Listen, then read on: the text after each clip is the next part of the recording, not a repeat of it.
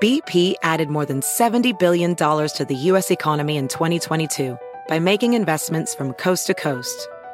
Investments like building charging hubs for fleets of electric buses in California and starting up new infrastructure in the Gulf of Mexico. It's and, not or. See what doing both means for energy nationwide at bp.com slash investing in America. Pulling up to Mickey D's just for drinks? Oh yeah, that's me. Nothing extra, just perfection and a straw. Coming in hot for the coldest cups on the block. Because there are drinks. Then there are drinks from McDonald's. Mix things up with any size lemonade or sweet tea for one forty-nine. Perfect with our classic fries.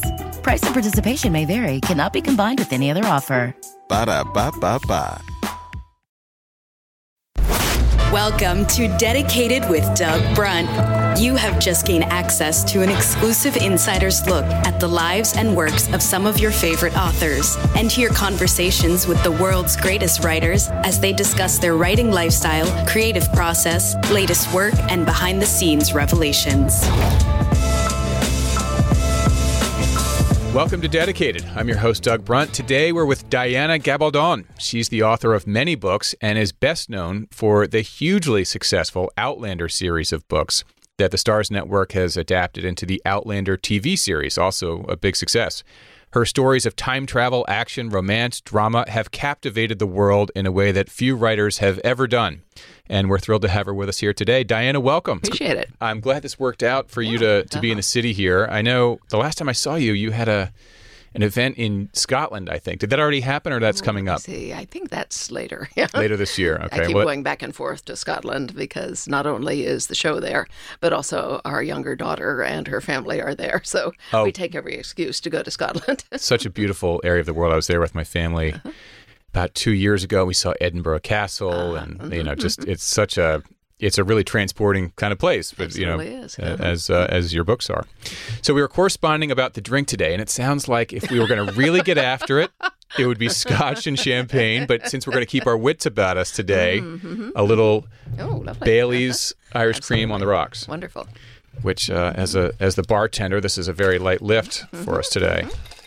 Put some ice in there. Nobody saw that. A little ice on the floor. No problem. Well, this is very hospitable of you. Well, my pleasure. I'm looking forward to this. Yeah, normally I drink champagne, you know, with, with dinner and uh, Scotch as a, you know, uh, evening drink. So this is uh, very appropriate for the time of day. Good. All right. Well, this will uh, this will settle us right in. Absolutely. And uh, you have events probably after this, so we can't can't hit the Scotch too early. Yeah. Cheers. It's great to Cheers see you. To you. Mm-hmm. Thank you.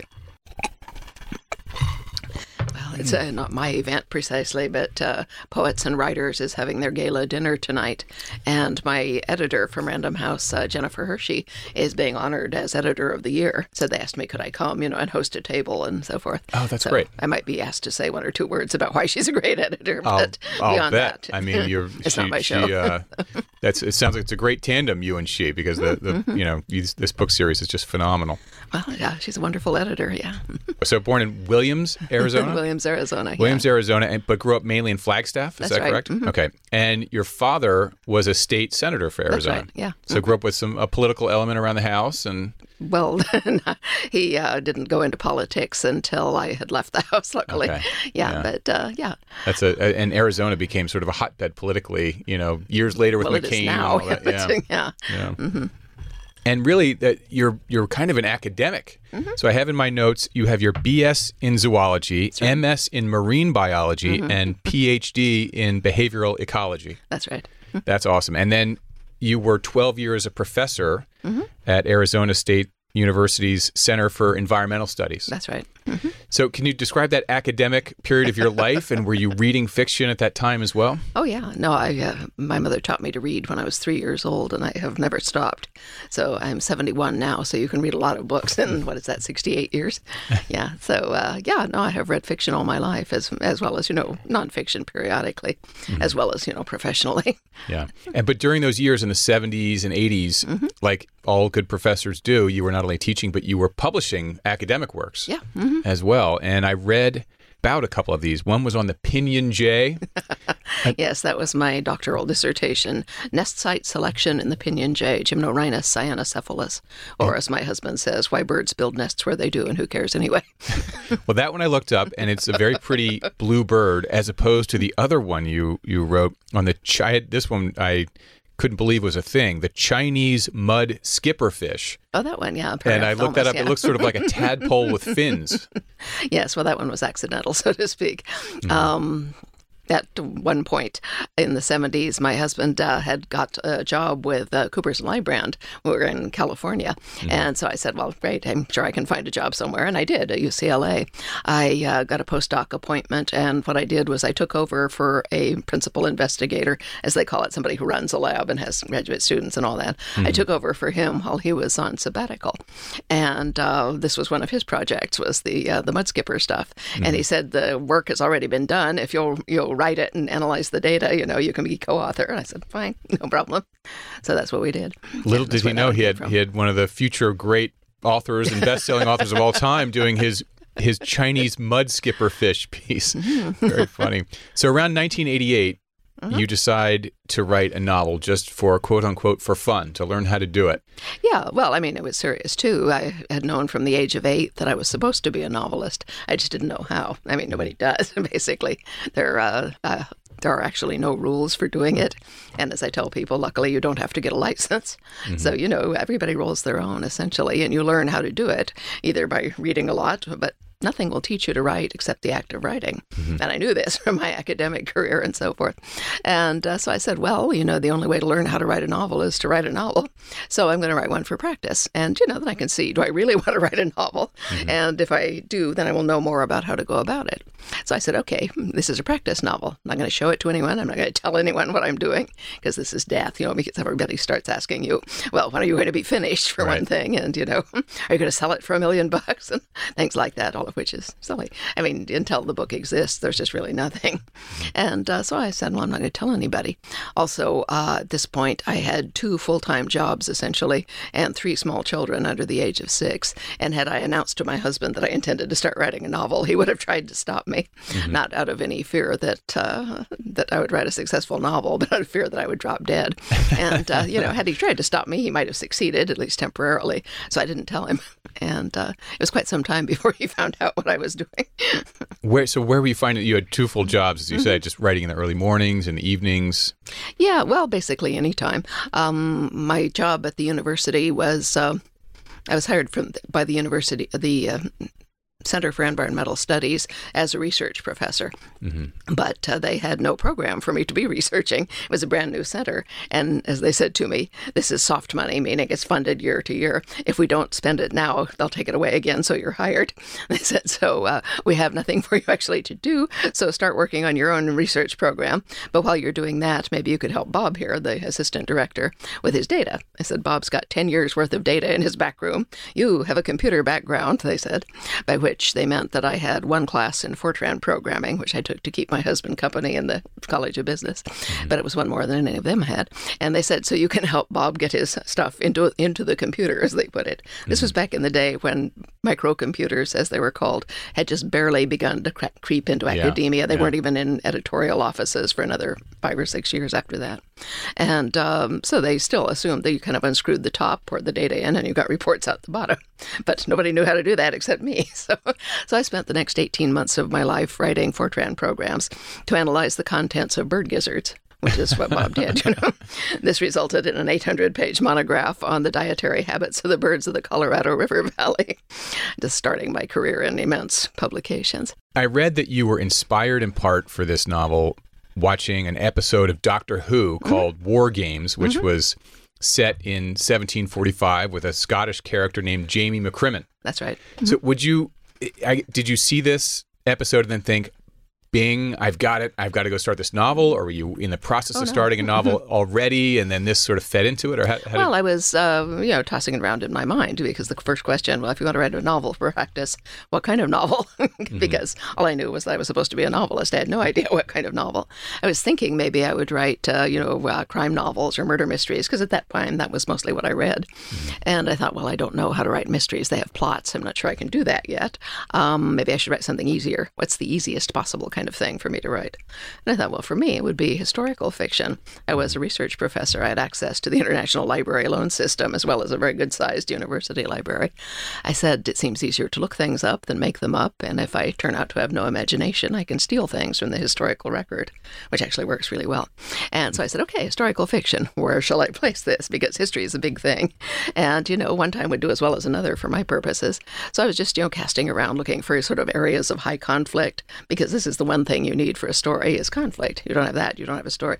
So I was thinking, well, you know, American Civil War, this has a lot of conflict. You know, World War Two, no, everybody does World War Two. I don't want to touch that. Um, you know, uh, Babylon, Sumeria, I don't think so. And, you know, just uh, trying out things. Anyway, uh, this is when I came across this particular thing. At this point in my career, I was so busy I didn't have time to watch television. But once a week, um, I would watch television with the family on Saturday afternoon. P B S was doing a rerun of all of the uh, Doctor Who series, which started way back in the fifties, and this was one of those. That's it was awesome. A really old show. And I did this because it was half an hour long, which was just enough time to do my nails, because the kids were quiet. Nobody was bothering me. And, you know, it was a nice mental respite. So I was, you know, playing, paying attention. And as I say, it was this particular uh, young man who appeared in his kilt. Mm. I was thinking, well, that's kind of fetching. Anyway, I found myself thinking about this the next day in church. Yeah, I don't claim divine revelation, but I was in church. And I said, well, you know, you want to write a book, it doesn't really matter where you set it. You know, you got a spark here at least, you know, let's look into it. So mm-hmm. I said, fine, Scotland, eighteenth century. So that's where I began, knowing nothing about Scotland or the eighteenth century. I love it. This nugget, this War Games episode of Doctor Who is out there like this little nugget or yeah. seed that became this that's whole other universe, far bigger than the episode itself. Oh, yes. That's great. No, this is really all you need. I mean, that's all I need to start work on any given day is what I call a kernel. Mm-hmm. Just, just that, a very concrete vision, either something I can see, something I can hear, uh, a line of dialogue, or maybe even just an emotional ambiance. If it's something where it comes with words, you know, that I can feel or see, you know, a phrase or a sentence forming around whatever it is, that's where I can start. I love your certainty, too, that you were meant to be a writer. Is that something that your that. childhood friends and family mm-hmm. growing up knew about you? Oh, no. You kept that to yourself. Not gonna, yeah, I was not going to tell anybody that. Yeah. Yeah. So this book becomes Outlander, and I know in the U K it came out under a different title called Cross Stitch. That was as, my as original title, but that was time. just my, yeah, it was. It's not a really good title, but that was my working title. And so that's how I submitted it. And uh, it was picked up first in the U S. And they said, well, cross stitch sounds too much like embroidery. Can you think of something more interesting? Mm-hmm. And you know, it took eleven months and we finally came up with Outlander. Uh, and then they sold it in the U K. And they said, well, to us, an Outlander, someone from South Africa. So, you know, can you think of something else? And I said, well, originally I called it Cross Stitch. And they said, oh, lovely. And published it under that title. And so you got the best of both worlds. You got one of each. Yeah. Uh-huh. That's good. Now, mind you, once the T V show started up, then the U K had um, a interest in changing the title. Right. It, the the, the Starz folks at the network mm-hmm. agreed with Outlander as the uh, oh, yeah. the better title, obviously. Mm-hmm. Okay, the, all the, the time travel aspect of the book, it reminds me, I just read this nonfiction book called Art and Physics. Mm. And the premise of the book is that there's a, sort of a universal mind mm-hmm. of you know, the, the human population sort of moving in large, you know, sort of big steps together as a mm-hmm, mm-hmm. as a collective. And the premise of the book as well is that art, throughout history, art has anticipated science. Mm-hmm. And the book goes through examples all the way through ancient Greece. But it, as one example, there are artists like Manet and Cezanne mm-hmm. who started incorporating techniques into their painting mm-hmm. that had ideas of time travel and the theory of relativity mm-hmm, and mm-hmm. how things would appear when moving at the speed of light, things like that, yeah. mm-hmm. that were decades ahead of Einstein and the theory of relativity. It sort of mm-hmm, anticipated mm-hmm. what was coming yeah. mm-hmm. a few decades later. It'll be interesting to see, you know, your mm-hmm. book has these aspects in it that maybe some genius at M I T is going to put into equations thirty years from now. Well, we'll have to see about that. But yeah, no, people constantly ask me, you know, how did you get from being a scientist to being a, a novelist? And I said, mm-hmm. well, easy, I wrote a book. They don't make you get a license. But basically what they're asking is, what's the difference between science and art? Because you know, science is this cold, logical, you know, clinical kind of thing, and art is this warm, fuzzy, colorful kind of thing. Whereas, in fact, they're the same thing. Mm-hmm. You know, art and science are just two sides of the same coin. And that's exactly what you're saying. I mean, both of these things depend on what we describe loosely as the law of large numbers, which yeah. is, you know, there is, in fact, you know, this this I don't even know what you would call it exactly. It's it's movement in a way, and it's uh, and its existence in a way. But yeah, there are patterns that emerge, and and it takes a while for them to become obvious to someone who's looking. But uh, you know, if you're looking, you'll see them. It's interesting you're you're able to toggle between the left brain and the right brain side of this. And the, the same book I'm reading, just to stay on this one, because it's a terrific book called mm-hmm. Art and mm-hmm. Art and Physics, if anyone's mm-hmm. interested. But it, it points out that one of the few people in history to be able to really excel at both left and right brain function was Da Vinci, mm-hmm. who was mm-hmm. reached sort of the highest rungs of both the artistic side and the scientific side. And so you're able to do that as well. You're on the you're in the Da Vinci category. Me and Piero della Francesca. Uh, he actually wrote a book about the mathematical principles behind his sculpture and his and his art, which mm-hmm. you can see easily if you look closely at his art. But uh, but he is another one. He wasn't quite as famous as Da Vinci, but he definitely was working on the same lines. Yeah, yeah we know this because we went on a Piero della Francesca crawl through Italy a couple of years ago. Yeah. So Outlander came out in ninety-one, your yeah. first book. Mm-hmm. Yeah. Which must have been a big change for you. And then the Starz television series premiered in two thousand fourteen, which I imagine would be a, a second big change for you. It was, yeah. How did life change for you with those two, uh, those two moments? Well, uh, uh, when my agent called to tell me that he had uh, not only sold Outlander, but had got me a three-book contract, which was quite nice, um, he had sent the manuscript out Uh, immediately upon my sending it to him, and uh, he called four days later to update me, as he said, and so I called back to here, expecting that at least somebody would have said, well, here, I'm not reading a ten-pound book, take it back. And uh, in fact, one of them did do that, but that was, that was different. Uh, she had had not actually read the manuscript. She was leaving her job that day, so there's nothing I can do with this. So she just tucked a rejection slip in and sent it back. Uh, but the other four had made offers for it, and so he was able to negotiate amongst them, and he merged with a three-book contract. So naturally, this was extremely exciting. Well, I had not told my father at all what I was doing. He tended to get very hyper about things.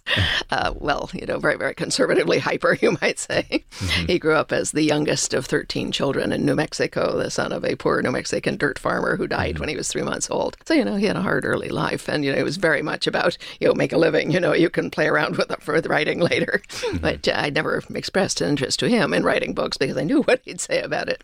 So I was smart enough not to say that. But anyway, now that I actually had, you know, an offer for quite a lot of money, um, I called up and uh, told him what I'd been doing. And I said, oh, and we have this multi-book contract and so forth. And, uh, and you know, it was a lovely, mushy conversation. He said how proud my mother would have been of me. Mm-hmm. And uh, anyway, we, I said, love you, hung up. thirty seconds later, he calls back. He says, don't quit your job. Right. It's only three books. So it's not... yeah. No guarantees here. What about life insurance? You know? Right. What about health insurance, et cetera? Mm, excuse me. Anyway, I had no intention of quitting my job at that point. Mm-hmm. I didn't quit, in fact, until I think about three years later when I was in the middle of, uh, of my second book, because as I said, my job was soft money. It renewed every year. Mm-hmm. And while they would have renewed my contract, I said to my husband, look, you know, we're making enough money and your your business is doing well enough that, you know, we won't starve if I quit at the university. Mm-hmm. So I'm going to resign. So we did that, and uh, everything worked out. clearly, clearly. So twenty fourteen comes, and that's that takes things to another level when the show comes out. Well, that out. was way different, yeah. Yeah. I mean, that's that's mm-hmm. global fame, and you're, you know, running around doing all sorts of things, I would imagine. Yeah, well, clearly we, not looking we back for a uh, professor with, salary. Yeah, uh, yeah no, def- definitely. Yeah, no, having uh, a show behind you is not only extremely good for your overall income and visibility and so forth, mm-hmm. but it um, opens up a much wider audience to your books, because there are people who n- never read, weirdly enough. And uh, if there's a, a show uh, and suddenly they discover, what, there's books too? Yeah. You know, then often enough they'll go and read them, even though they would not normally read. I get letters from people who said, well, you know, I haven't read a book in twenty years, but, you know, I just had to know but if there was more to the yeah. story. yeah. So it's, I want to ask you about the T V series in that mm-hmm. in that mm-hmm. sense, too, because to a person, every writer I've spoken to who's had their books made into movie or film, I bet. I'll say, look, it's a separate thing. It's a separate mm-hmm. project. It's run by different people with a different mm-hmm. vision. Mm-hmm. And of course, there's lots of carryover, mm-hmm. but it's a different project. But in your case, it must be interesting to have such a successful book series running in parallel and, and loosely contemporaneously yes. with the successful yes, that's T V series. And one, yeah. one of the mm-hmm. few big examples I can think of that would be comparable is Game of Thrones. Mm-hmm. But I'm mm-hmm. wondering, how is it for you to have all of this happening in parallel? It was really interesting. Yeah, I'm actually friends with uh, George Martin, and, you know, I've uh, talked to him over the years because mm-hmm. for a long time, he and I were the only two people in the world in this particular position. Right. So we had a lot in common. Um Yeah, uh, there's a couple of different aspects to this. One of them, which George doesn't exploit to the degree that I have or did, is the fandom. But his books had, you know, a huge fandom to start with. I have one too, but I had been running it um, as a fandom, so to speak, since about my third book, which is when, um, you know, the computer world opened up. What do you mean by running it as a fandom? Oh, well, let's see. Um, I... It's, it's basically manipulating your social media, having social media to start with. I did that before social media was a thing. You know, I had a, a blog um, since nineteen ninety-four. Wow. Which, yeah, as Early I say, days. most uh, well, publishing offices didn't even have microcomputers mm. at that point, but some people did. And, uh, you know, I would go to various events and so forth, and people would say, when is the next book? I can't wait. When is the next book? Well, I write in pieces, disconnected pieces to start with, but I do have these pieces. And casting my way back to when I first started writing this, I belonged to a small group uh, called the Literary Forum, which is not a writers group. We still exist. It's uh, just for people who like books. And so we there were some writers, and there were a lot of people who are not writers, but talk, like to talk about books, talk with writers, and so forth. So um, I had been there for a while before I decided to start my own novel. And I was not going to tell these people what I was doing either for assorted reasons. Mm-hmm. But one night I was having an argument back and forth with a gentleman about what it feels like to be pregnant. And he said, oh, I know what that's like. My wife's had three children. And I said, yeah, Buster, I've had three children. And I laughed. And he said, well, can you tell me what it's like? I said, I can, yes, but it's sort of complex. I tell you what, I have this uh, little scene that I wrote three or four months ago in which a young woman explains to her brother in some detail what it's like to be pregnant. I'll put that in the library here for you, and you can read it. So I did. And everybody who had been following the argument went and read this piece. And they all came rushing back, and they said, what is this? This is great. And I said, oh, it's this thing I'm writing. And they said, well, put up some more. Anyway. Uh, to have someone actually like what you write, this is like heroin. Mm-hmm. I mean, really, you yeah. want to do it again. And so I took, at that point, to every three or four months, if I had a piece that would stand more or less by itself, I'd put it up for them. And they got more and more rabid about it. Mm-hmm. And, you know, this is where I started with social media, which, as I say, didn't really exist at this point. But, so you know, George I've, Martin I've doesn't doesn't take the approach of building the fandom. No, side. no, he really doesn't. He he, he runs a, a small website, which he calls Not a Blog, to relieve himself from the, the chore of having to write something for it on a regular basis. Mm-hmm. He will just use it to announce things periodically or, you know, fend off detractors or something like that. But I, you know, actively used it, um, mostly for, at, for feedback at the start, but then also because I realized that what I was writing was highly unusual. Mm-hmm. It doesn't have a genre, for one thing, which makes things difficult. I said, so really the only effective way I've ever found of marketing my books is to give people free samples. And that, you know, pulls them in. Yeah. And before they know it, they've started reading this book that has no description. Yeah. So do you, do you and George commiserate on this dynamic that you find yourselves it, yeah. as the, the only two in the world dealing with? Yeah. Uh-huh. Yes, we do. Yeah, though his situation has changed because um, his show is finished in a rather ignominious way in mm-hmm. that uh, that uh, his, his show people lapped him and, uh, you know, finished the show before he had finished writing the series. Mm-hmm. And, you know, this is difficult to avoid. Were there some lessons learned there for you in terms of how to mm-hmm. stay involved or not getting lapped? Or what? what's mm-hmm. the takeaway from what happened yeah, with Game well, I of knew Thrones? That I wanted to stay involved if humanly possible. Possible, um, both because, uh, you know, I have a deep interest in what they do with the show, and I would prefer that they didn't do, you know, some of the obvious things that they might do, mm-hmm. uh, but also because of the fandom. Now, one of the reasons that um, that Starz slash Sony, Sony is the production arm, uh, wanted my series is because of the success of Game of Thrones. They were looking for a big fantasy series that they could do something similar with. Yeah, mm-hmm. you know, there we were. Mm-hmm. I had a you know built-in fandom of you know at least two million fans that I could reach via social media, yeah. which is you know not peanuts. And you know, uh, I was thinking, well, if you want to use my fandom, I'm happy to do that, but you're going to talk to me. you know, right? Yeah. You get final say, and you don't get I final think, say. Believe you, they're never going to give you that. No, you never have control, but, but run- you can have input. input, and you have your. I think it's tenth and final maybe is coming up. It's meant to be, yeah. Okay. And so you're out in front of the show in a sense. At the moment, yeah. You're not going to get lapped as as uh, he was. I imagine he has some regrets about mm-hmm, mm-hmm. how that landed. And then does mm-hmm, he try to land mm-hmm. it in an alternate way? Well, um, you know, without, you know, saying anything that I oughtn't to say about George and so forth, because it's his private business. But essentially, you know, they came to this point. They said, we have the, our final season is coming up. You haven't finished your sixth book. What you what can you tell us about it so we can, you know, adapt it and so forth. So he told them everything that he knew at that point about what was going to happen. So they took it and they wrote their own show. Mm-hmm. Uh, well, as it turned out, he didn't like the way they finished it, and neither did anybody else. But, uh, you know, this was sort of unavoidable at the time. And in fact, he has not yet finished that book. I mean, there's no pressure other than the people who would like to read it, mind you. Yeah. And he has a lot of practice in resisting them, but uh, so to speak. But um, you know, my setup with the with the Starz people is somewhat different in that I've been working, you know, hand in glove with them since the mm-hmm. beginning. Uh, my contract says that I am a consultant on the show, and I asked my agent, "What does this mean exactly? What do they expect me to do?" And he said, "Well, probably nothing." He said, "This is just a way of getting you more money because you know the consultant budget comes out of a different pot than the uh, than the, the the rights money and so forth." He said, "So um, essentially, it depends on your relationship with the people who are running the show. If they like you and you get along with them." And all that, they may want to actually consult with you, in which case you do whatever whatever it is they'd like to the extent that you feel comfortable doing it. Uh, they may just want you to go away, in which case you just pocket the money and go away. Yeah. I said, okay. But, you know, I did want to be involved, and so I, I made sure that I was.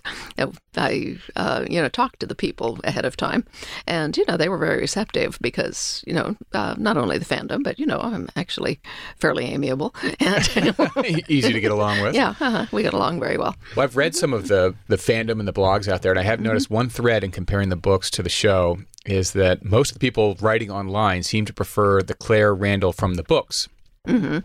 to the Claire reason, Randall of the me. show. That there's it's a little more nuanced. There's an inner mm-hmm, monologue mm-hmm. in the she books. She doesn't huff either. Yeah, yeah she, she, there's a humor that comes across with her. Well, yes, uh-huh. yeah, um, there is that. Humor, if you're not naturally funny, is very, very difficult to write. Mm-hmm. And, you know, it's not usually a requirement. Uh, you know, there are, are shows that are comedy, but they're written by, you know, people who are funny. Yeah. And whereas if you're a natural T V writer, that's not a requisite a requisite for them to write. Mm-hmm. And they should do plot and, you know, decent dialogue and so forth. But I don't think that you can write funny dialogue if you don't actually have the knack for it. Mm-hmm. It's not uh, it's not a lack on their side. It's just, you know, are you naturally funny or aren't you? And some of them are, but most of them aren't. Do you have a sense of the fans in terms of the readers versus the watchers? The people oh, yeah. I was reading seemed to be doing both, and they were comparing. But are there mm-hmm. many readers only or many oh, yes. watchers only, or most people both? Most of the people who talk to me are both, but they're coming on my social media. So naturally, they're reading the books or have been exposed to the books. I hear from the show-only people, more or less at secondhand. Uh, mm-hmm. And, uh, you know, their attitudes are somewhat different. They they love the show, but their their vision of Jamie and Claire are somewhat different, mm-hmm. as noted, because there's differences in the character yeah. and so forth. You know, one thing about television, which is just, uh, you know, the uh, the commonality of the day and so forth, is this emphasis on strong women, you yeah, know, yeah. and so there's so we have had many scripts, you know, where you know Clara's basically stomping over everybody in her ten-ton boots to indicate that she is a strong woman and so forth. And I usually just sort of clutch my head and go, I've seen, you, you know, know, can we back this off a little bit? Yeah, you know, you don't really have to do that. I totally agree. I've seen that in a number of shows. I was watching mm-hmm. Yellowstone, which I mm-hmm. have really enjoyed that show, mm-hmm. except that the daughter, I can't remember the daughter's name of the, uh, do you know, Mike, the the daughter, Kevin Costner's daughter's mm-hmm. name in that show, whatever her name is, is completely overwritten. As I don't know if you watch the show, but she's completely oh, yeah. overwritten as a mm. tough woman. It's like kind of annoying to watch. It's as though a, yes. it's a guy writing his image of what a tough woman would be. Well, yes, and it's just, uh, it's a little tough to take. I, I, yes, I, I otherwise uh, really enjoy the show. Mm-hmm, mm-hmm. So before we go into the, the lightning round of questions, um, what can you tell us about the tenth and final book, if anything? Oh, let's see. Well, I've only been working on it for about the last, seriously, for about the last six months. Uh, book nine came out in twenty twenty-one, mm-hmm. and uh, that... Uh, It came with a lot of expectation attached to it in terms of uh, of the book, which it met. Luckily, you know, everybody appeared to like it and all that, but which is a great thing. Don't get me wrong about that. But for instance, the um, Poison Pen Bookstore, which is my local independent store, I've worked with them for years and years and years, and they keep all my books in in in uh, stock, and I go by and and sign their orders and so forth all the time. Mm-hmm. So they always will offer my books as a first edition signed, you know, and they said, could they do that for bees? And I said, well, sure. Of course. So they did, and uh, they sold thirty thousand copies to start with. Just the one location the sold thirty thousand? Oh yes, my gosh. Did. Yeah, they had to actually rent a warehouse at the airport near where I live. thirty thousand books is a whole lot of books. That's for an independent store. That's unbelievable. That's amazing. Yes, uh, yes it is, and I signed them all, you know. Uh, as, cramps as well. In your hands? Well, let me see. Um, you may notice a slight difference in my hands. This is the one I signed books oh, with. Oh, yeah, I do see a little difference there on that point. Finger in particular. Yeah, yeah exactly. I had a uh, nice uh, eternity band that my husband had given me, which mm. fit on that finger. And I noticed that it was getting tighter and it was hard for me to pull it over the joint because the joint had enlarged. And he said, why aren't you wearing your, your band? And I said, well, it's uh, I can still get it on, but it, it scrapes my finger when I get it off. And he said, oh, well, give it to me. Maybe I can get it expanded. And uh, so I did. And he took it off and he said, well, the bad news is that they couldn't expand it. But the good news is that I found you a bigger one. So I said, okay. We'll live with that. yeah, so, yeah, but it, it, it does actually take a physical toll on you doing that much signing, yeah. because in addition to the thirty thousand actual hardcover books, and that involves a lot of actual physical labor. I need mm-hmm. a team of about ten people to you know shovel open books, mm-hmm. pile them up, et cetera, working with me, and we can only do it for about four hours a day. Otherwise, you'd die. But... Um, Besides that, uh, the U S publisher said, could I sign seventeen thousand tip sheets for them to bind into the books, mm-hmm. which I could do. Uh, the U K said, could we have eight thousand? And Canada put in a modest bid for two thousand. So all those combined with the Easton Press and a few other things, I signed my name seventy-two thousand times when Bees came out. Wow. So and basically I did nothing but sign my name for six months, that and, and recover and, you know, do events and things like that. So it was a while before things actually settled down to the point where I could begin working on the next book. You've got to do some hand workout. There's got to be like, uh, I don't know, Chinese worry balls or something that you can do to, to prepare for the next book. Yes, I have Chinese worry balls. I also have a good masseuse who showed me how to do acupressure uh, when you finish signing so that your hands will not That's actually funny. Not up. These are, these are the little things that people don't think about with the with the hugely successful no, writers sure out there signing your name to the point where you just, your hand seizes. Mm-hmm. Yeah, exactly so. Well, this is why we, we actually did video of me signing, you know, a few thousand, and they'd set up a, a, a phone that was recording video, and then it would do, do stop action so they could mm-hmm. see the piles of books going up and down. Yeah, like, and, and as you said like earlier, that. The group of people has mm-hmm. this sort of supporting mm-hmm. group to move mm-hmm. the books in front of you and keep Absolutely. The whole kind of conveyor belt moving of Yeah, if I had to do it by myself, you know, pick it up, open it, sign it, yeah, put it back, et cetera, yeah. I'd still be there. Right, right. So is there, there's no firm E T A on the tenth book, is. But is there a, a thought or anything you can tell us about the content of it? Mm, well, it's going to continue from where Bees left off. That's about right. all I could tell you. I mean, I could tell you a few other things, but they're so open-ended that they wouldn't uh, they wouldn't make sense. yeah. Well, we're all looking forward to it. So on to the lightning round for I Diana. Mm-hmm. Do my best. Your favorite book as a kid? Okay. Well, as I said, I've been reading since I was three. So my favorite book when I was three would have been uh, Dead Heat between uh, Frank Buck's Jungle Book, which had a lot of animals and so forth, and a book called Mister Mixie-Doe, which is by a, a artist uh, slash author named Vernon Grant. Very, very talented. It was a very simple story, which I have forgotten, but uh, the art was spectacular. It had black pages, and the art with Mister Mixie-Doe, who was a very primitive sort of little caveman thing who, who cooked, but his, all of his vessels and things were sort of cubistic and in very bright colors, and uh, that was fascinating. Fascinating, you know, I found it mysterious and magical and all that, and it stuck in my mind so much that uh, when I was sixty-eight, I think, I went uh, to A B Books to see if there was a copy available, and I got one. That's great. So really, I mean, it must have made a huge impression oh, to be did, so... Yeah, uh, yeah, no, absolutely. So vivid. Mm-hmm. Book or books you're reading now? Oh, let me see. What am I reading now? Mm. Oh, I'm reading a um, a Scottish crime uh, um, novel called Where the Bodies Are Buried by Christopher Brookmyre and his, his wife, whose first name is Marisa, and I forget her last name. That uh, yeah, I love Chris's stuff. It's very, very good. He uh, has several books that are semi-crime fiction, semi-fantasy as well, mm-hmm. which he's written on his own. But he just has a, a very deep Scottish sense of humor and handles violence really, really well. Also excellent dialogue. I'll, I'll check him out. Okay, if you depart the present mm. for any time period and place, mm. past or future, mm. mm-hmm. where and when would that be? Hmm. I would be afraid to go to the future, frankly. You don't know what might have happened by then. yeah. Uh, as far as the past goes, um, I think I would probably like to go to places where there are inflection points, you know, where something really interesting in human development was just about to happen. So I'm thinking I might like to go back to about thirty-five hundred B C, which is when writing was invented, and just see, you know, how things changed. That is, that is, that reminds me of another book, Guns, Germs, and Steel. I think the yeah. invention mm-hmm. of language Jared Diamond, yeah. happened once, maybe twice in all of history. And everything yeah. else is sort of derivative off of these initial incredible right. moments mm-hmm. in history of exactly. when, it, when yeah. it began. Mm-hmm. Uh, most fun you've ever had at a book event? I'm not sure. Uh, let's see. I mean, they tend to be quite a, quite a lot uh, similar. Um, hmm, hmm, hmm. I have had uh, one or two where they had, you know, drinks. Those were usually good. Yeah. The smaller events tend to be the most fun. Mm-hmm. I, the one I think you in Scotland is going to be sort of a big fandom event for, you know, focused on sort of the Outlander mm-hmm. universe, right? People will be, I don't this know, in costume and things like that. Oh, well, we do have we do have a presence at Comic-Con, so whenever they do things like that. Mm-hmm. And yes, I have had people come in con in costume to many events. Um, the thing in uh, Scotland, though, is uh, being held at, and sponsored by the University of Glasgow, and it's meant to be, you know, semi-scholarly. Okay. So we will have a lot of uh, you know invited papers and so forth. Uh, I expect there will be a number of fans at it too. Yeah. And you know, it being Scotland, they're very uh, amenable to people wearing kilts, whether they're Scottish or not. Favorite few T V shows to recommend to listeners? Mm-hmm. Well, as I say, I hardly ever watch television because I just don't have time. I love television.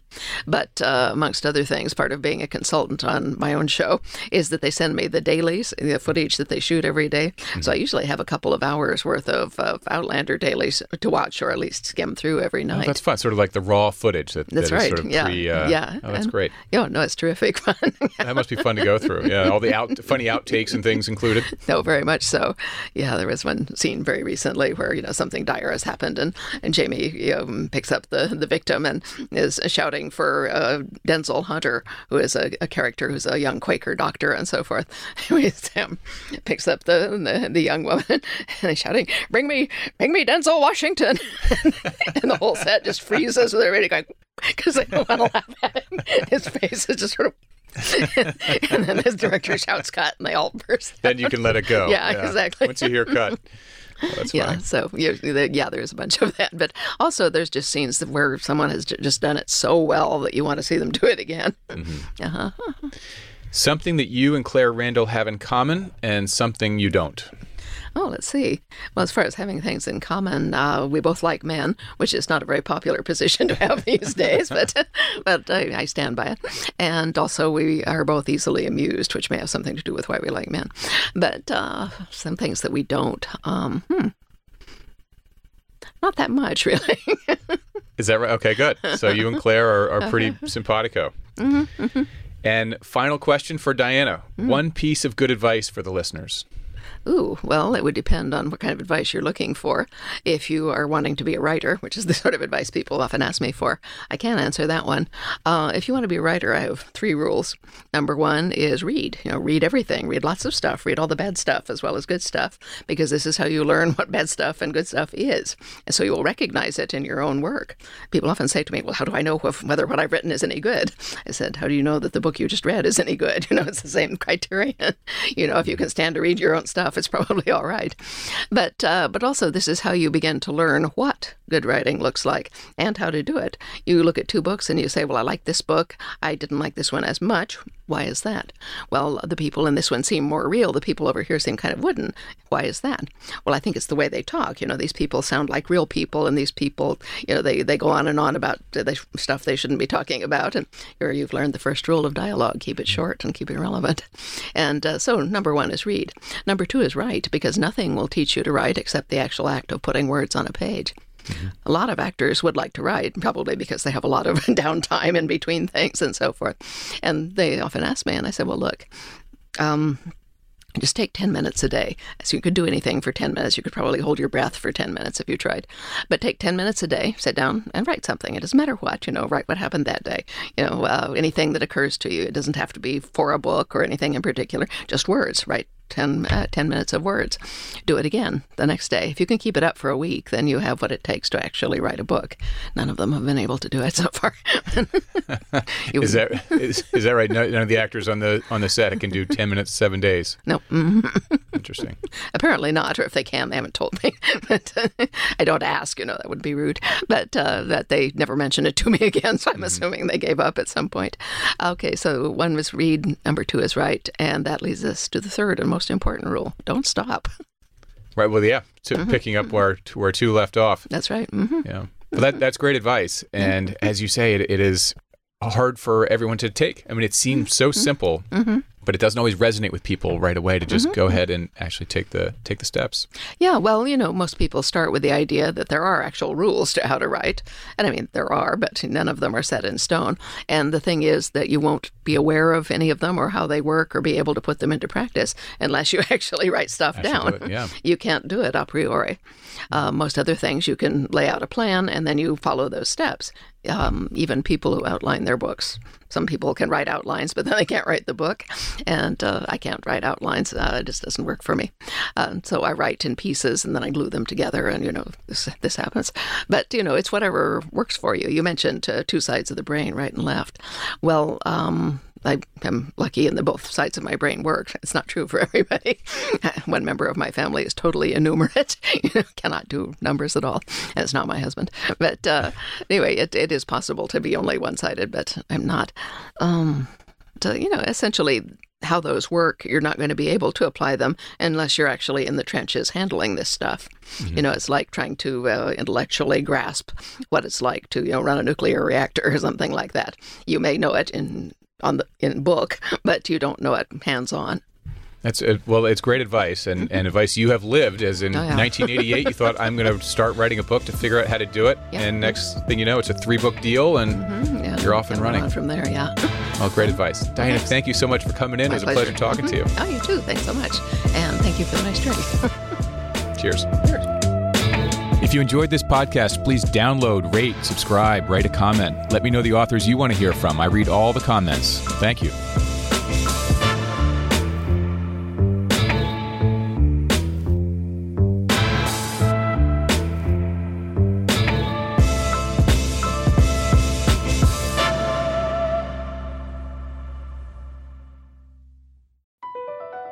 B P added more than seventy billion dollars to the U S economy in twenty twenty-two by making investments from coast to coast. Investments like building charging hubs for fleets of electric buses in California and starting up new infrastructure in the Gulf of Mexico. It's and, not or. See what doing both means for energy nationwide at bp.com slash investing in America. Pulling up to Mickey D's just for drinks? Oh yeah, that's me. Nothing extra, just perfection and a straw. Coming in hot for the coldest cups on the block. Because there are drinks. Then there are drinks from McDonald's. Mix things up with any size lemonade or sweet tea for one forty-nine. Perfect with our classic fries. Price and participation may vary. Cannot be combined with any other offer. Ba-da-ba-ba-ba.